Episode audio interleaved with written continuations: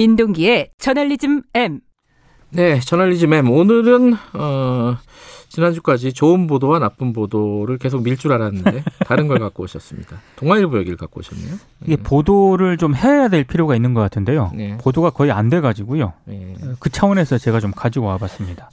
중앙 아 동아일보 일가에 대한 문제죠, 사실. 예. 그 김재호 동아일보 사장 딸이 2020년 동아 미디어 그룹 공개 채용에 지원을 했는데요.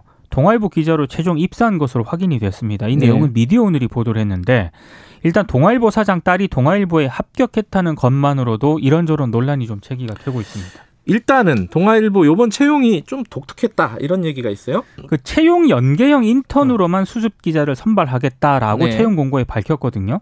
뭐 그동안 채용 연계형 인턴하고요.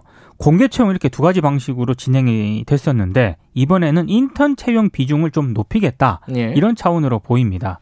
뭐 7월 21일부터 8월 3일까지 원서 접수를 받았다라고 하고요.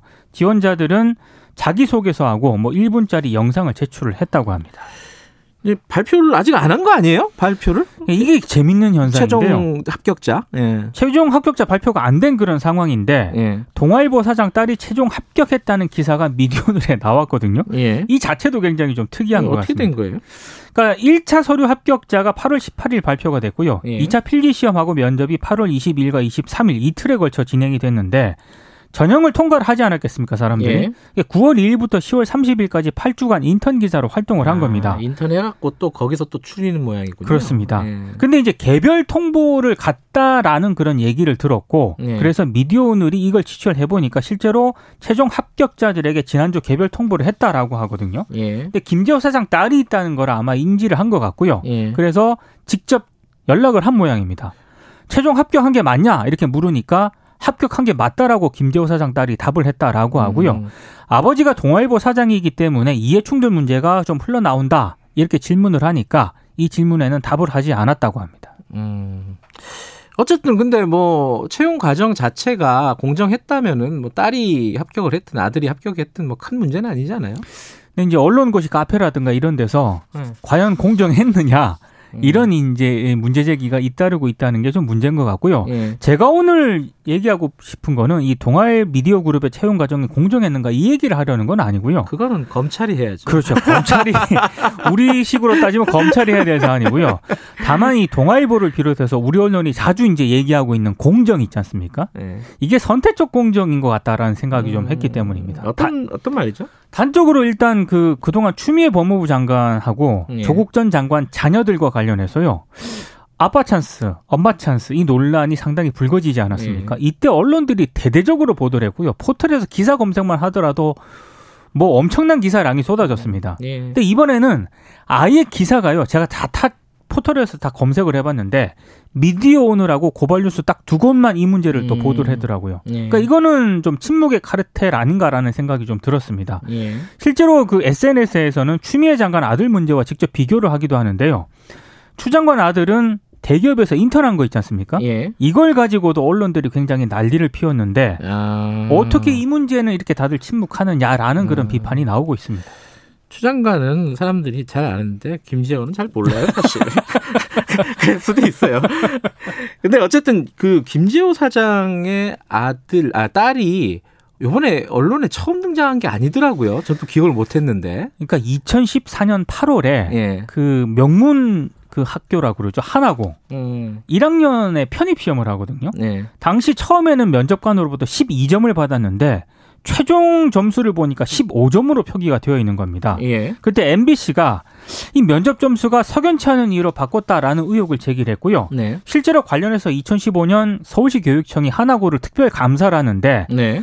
당시 김재호 사장 딸이 응시한 편입 전형에서 면접 점수가 15건이나 잘못 입력이 됐다라고 음. 어, 했고 그래서 하나고 교감하고 교장 등에 대한 징계 요구와 함께 이들을 검찰에 고발을 한 사건이 있었습니다. 아, 여기도 또 검찰이 또 그렇습니다. 실제로 등장하는군요. 예. 예. 그 검찰이 어떻게 했어요, 그래서? 이게 지금 그게 논란인데요. 예.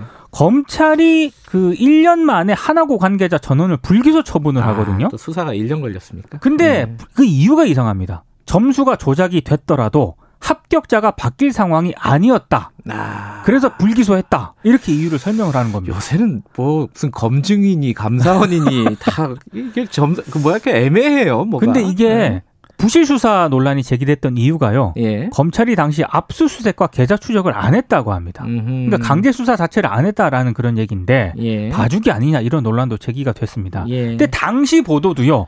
MBC 등을 제외하고는 역시 거의 보도가 제대로 안 됐고요. 전교조에서 이걸 비판을 했는데도 불구하고 제대로 보도를 한 언론이 거의 없었습니다.